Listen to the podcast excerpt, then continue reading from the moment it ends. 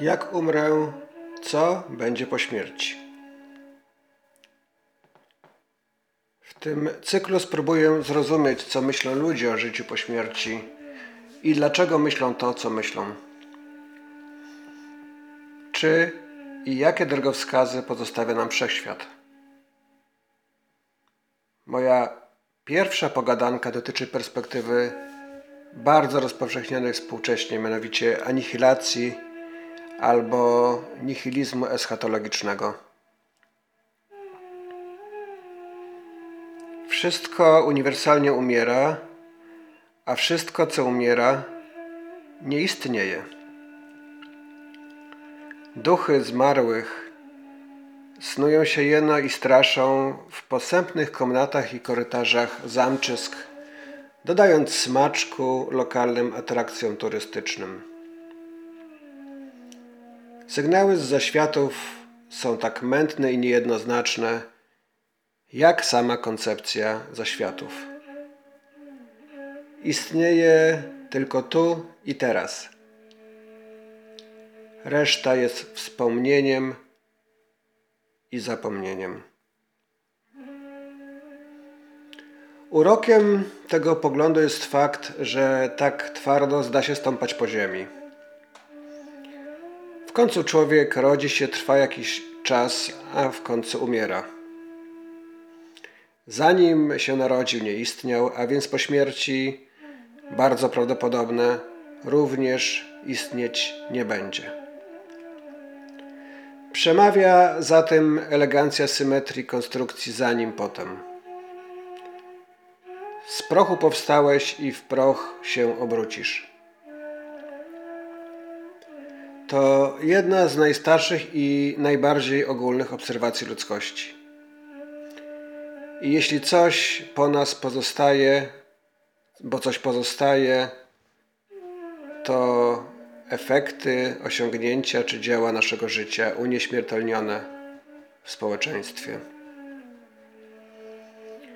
Ale jak człowiek rodzi się i umiera, podobnie społeczeństwa rodzą się, kwitną, więdną i umierają. I podobnie jest z całym kosmosem. Powstał z nicości i w nicość śmierci cieplnej kiedyś się obróci. Cały wszechświat uwija się jak w ukropie wokół tylko tego jednego, aby odwlec jak najdalej to, co nieuchronne. Zgaśnięcie świecy życia. Interesujące, że religia buddyjska z tego przekleństwa uczyniła swój cel. Związała się z największym swym wrogiem, niby zakładnik w matni syndromu sztokholmskiego. Zwolennicy powszechnej anihilacji utrzymują, że ich pogląd jest bezlitośnie empiryczny i można odnieść wrażenie, iż sugerują także, że nicość po śmierci jakimś prawem rozpędu też jest empirycznie potwierdzona. Ale to nie może być prawdą. Jeśli nic nie ma na drugiej stronie brzegu, to nikt z nas nie może spojrzeć przez lunetę i stwierdzić: Oho, widzę nicość po drugiej stronie. Ach, jaka niejaka ta nicość. Najbardziej racjonalnym punktem widzenia w tej sytuacji jest agnostycyzm. Po prostu nie wiemy i koniec. Ale czy na pewno koniec? Dopóki nie ustalimy jakiegoś logicznego czy czegoś mocno w kontrze istnienia do życia po śmierci, nasz agnostycyzm musi być trochę powściągliwy. Nie tylko nie wiemy bowiem, ale także nie wiemy, czy się nie dowiemy. Takim najbardziej rozpowszechnionym kandydatem do krytyki kontra życiu po śmierci wydaje się być dualizm. Dualizm w filozofii umysłu polega na wierze, iż istnieje odrębna, niematerialna substancja, być może zależna od materialnego podłoża, ale nieredukowalna do tego podłoża, i ta substancja to nasz umysł czy świadomość. Argumenty w ścisłym logicznym sensie kontradualizmowi, o ile mi wiadomo, nie istnieją. Do najczęściej podnoszonych argumentów można zaliczyć to, że nie znamy surowca, z którego stworzony byłby taki niematerialny umysł. A jak nie znamy surowca, tworzywa umysłu, to nie wiemy do czego mamy się odnieść. Innym argumentem jest obserwacja, że umysł jako coś niematerialnego jest tak efemerycznym, tajemnym fenomenem, że nigdy nie będzie nadawał się do obróbki naukowej. A co się do niej nie nadaje, to nie istnieje. Daniel Dennett, jeden z filozofów umysłu współczesnych, powiedział wręcz, że z tego powodu dualizmu powinniśmy unikać jak diabeł święconej wody. Paul Churchland, inny znany filozof umysłu, sugeruje, że dualizm jest eksplanacyjnie bezwartościowy. Nic nie tłumaczy, jest pusty. I ta pustka jest czymś, co czeka, aby wypełnić ją kiedyś treścią prawdziwej teorii umysłu. Jeszcze inna sugestia brzmi, że tego typu interakcja to jest mentalnego z materialnym. Gwałciłaby zasadę zachowania energii, która mówi, że ilość energii w zamkniętym systemie nie ulega zmianie, zawsze jest taka sama. Następnie mamy też argumentację Nancy Murphy'ego i e, jej podobnych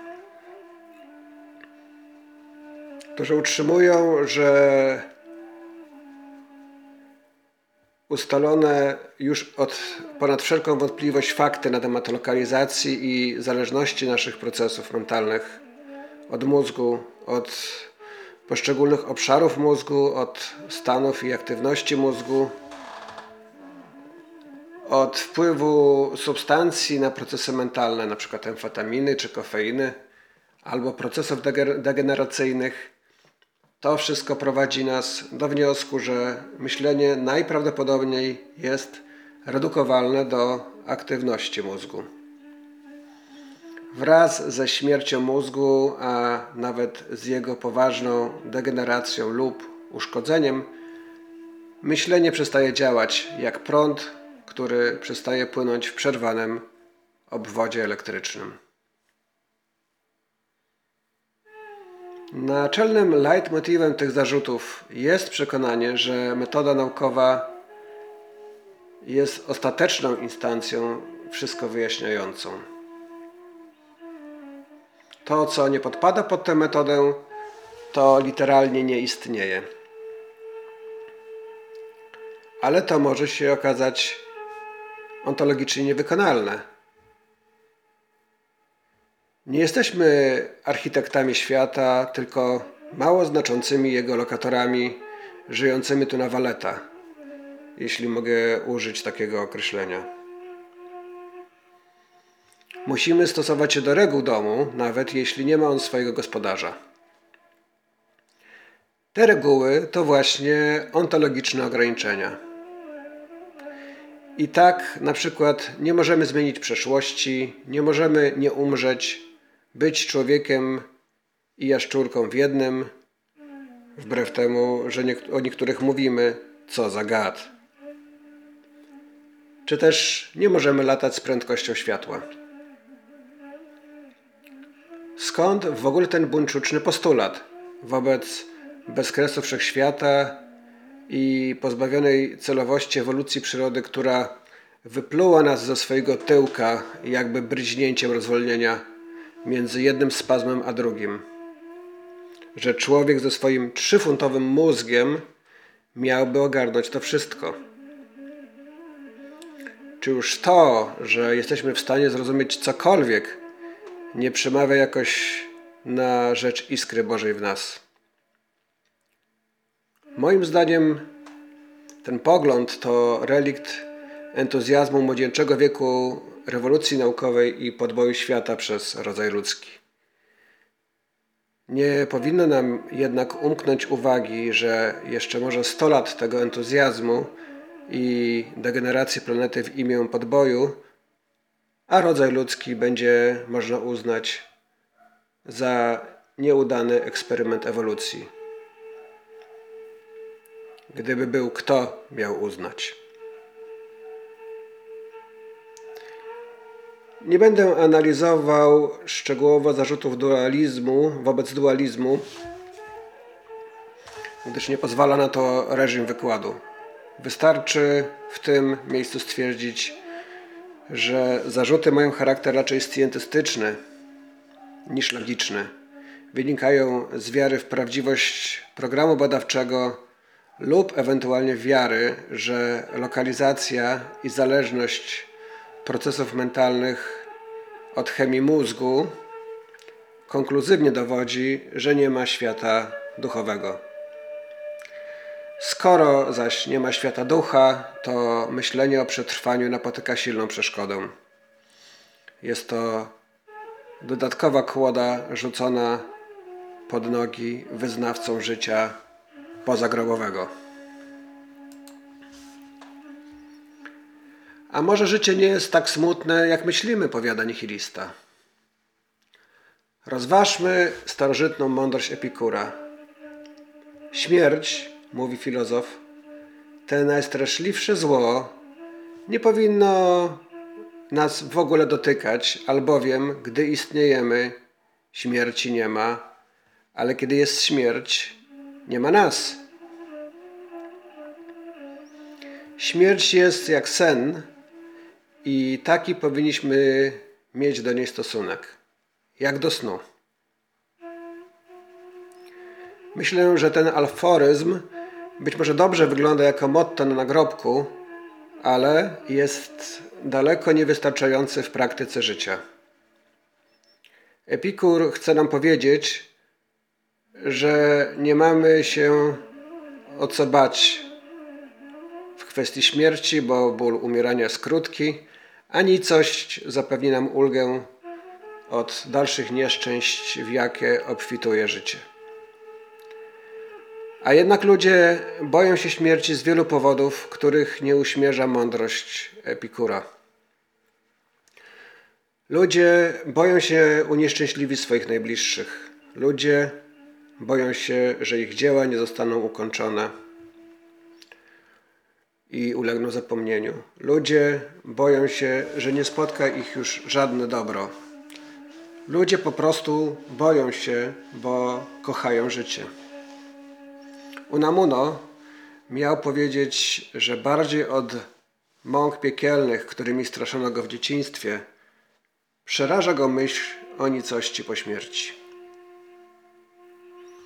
Albo przeciwnie, śmierć jako anihilacja jest haniebnie niesprawiedliwa, jest drastycznie zaniżoną odpłatą dla złoczyńców, takich jak na przykład Hitler.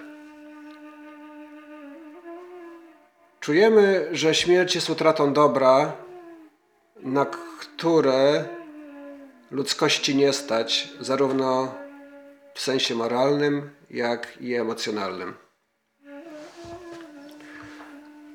Różnica między zwolennikiem anihilacji a zwolennikiem przetrwania nie tkwi w sferze wiedzy o świecie, w sferze faktów, ale interpretacji tego, czego o świecie nie wiemy. Według naturalisty ta niewiedza powinna odstręczać nas od proaktywności religijnej, czyli wiary, że moja tożsamość osobowa przetrwa materialną dekompozycję śmierci. Ale czy powściągliwość jest najlepszą postawą w tej sytuacji? Albo po prostu w każdej innej sytuacji? Weźmy taki przykład. Jesteś pasażerem samolotu. Kwestia zaufania, że samolot wzniesie się i wyląduje bezpiecznie, opiera się w pewnym stopniu na zawierzeniu w mnóstwo czynników, nad którymi nie masz kontroli, których nawet nie znasz, nie masz o nich pojęcia i których nie potrafisz sprawdzić. Może dlatego mam wrażenie, że atmosfera przed startem ma coś z klimatu mszy rezurekcyjnej. Scjentystyczny naturalista nie powinien się pokładować bez skrupulatnego sprawdzenia, czy samolot wyląduje bezpiecznie. Ale przecież w ogromnej mierze nawet nie potrafimy tego sprawdzić, bo nie posiadamy odpowiedniej wiedzy eksperckiej. Przykład drugi. Według reguły powściągliwości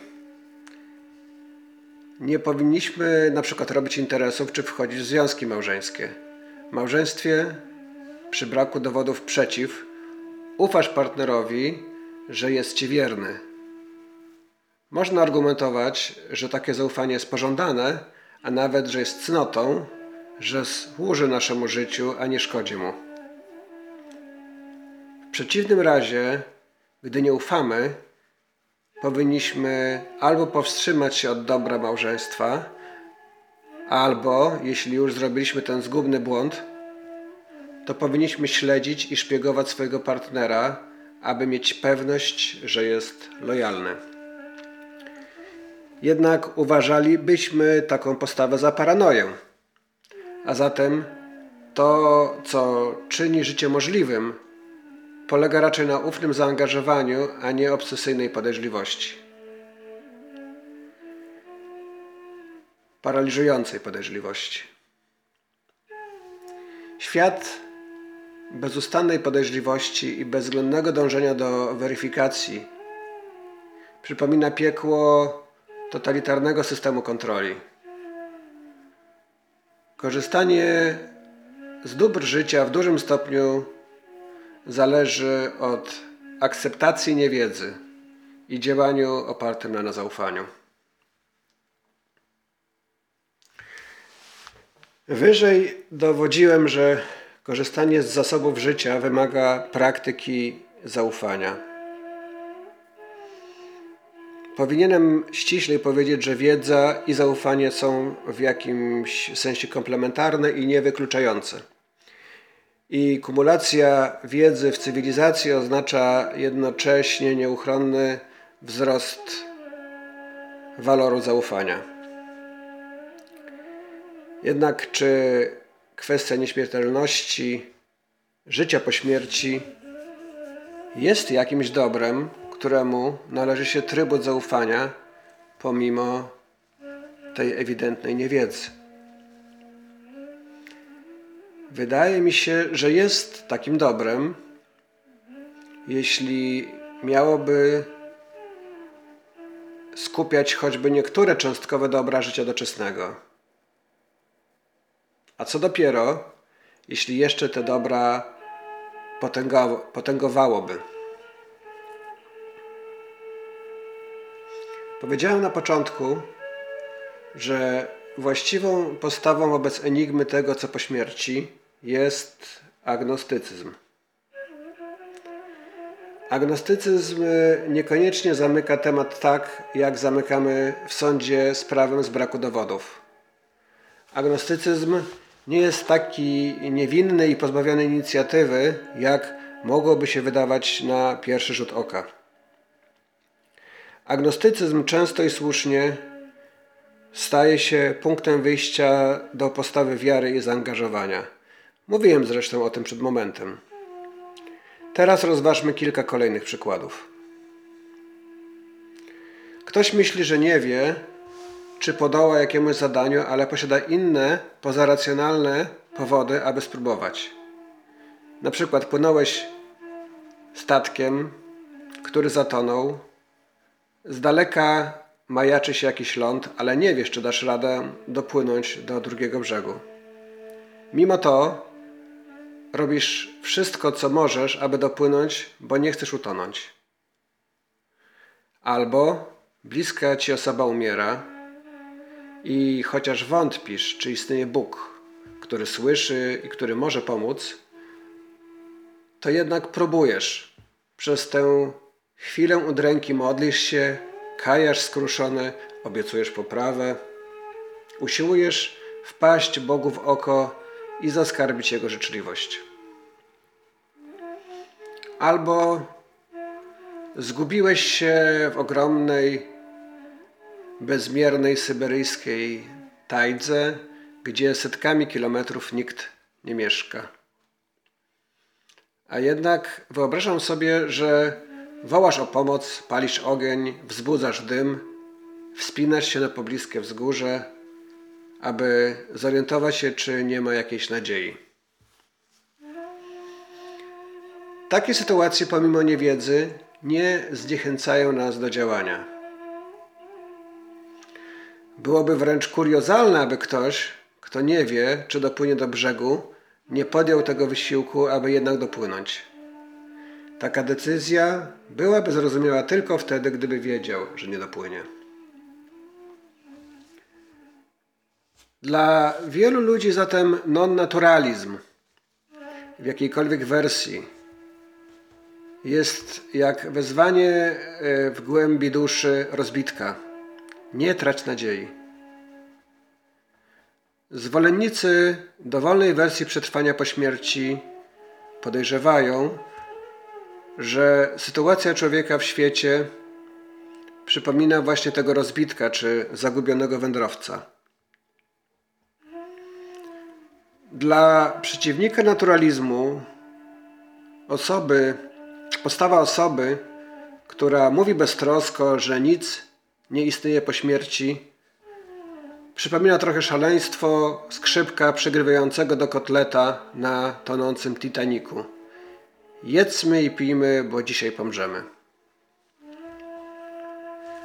Jesteśmy rozbitkami w oceanie absurdalnego porządku kosmicznych ustaw, które nie mają prawodawcy, niczemu nie służą i donikąd nie prowadzą. Świat osadzony jest w środowisku absolutnej nicości. Tak sądzi z reguły nasz nihilista. Na końcu chciałbym poczynić mały disclaimer. Można być monistą w kwestii relacji umysł-ciało i mianowicie wierzyć, że nie istnieje osobny komponent umysłu, ale że umysł jest epifenomenem, to jest swego rodzaju wykwitem materii, a jednak wierzyć w triumf nad śmiercią, na przykład w akcie powszechnego zmartwychwstania.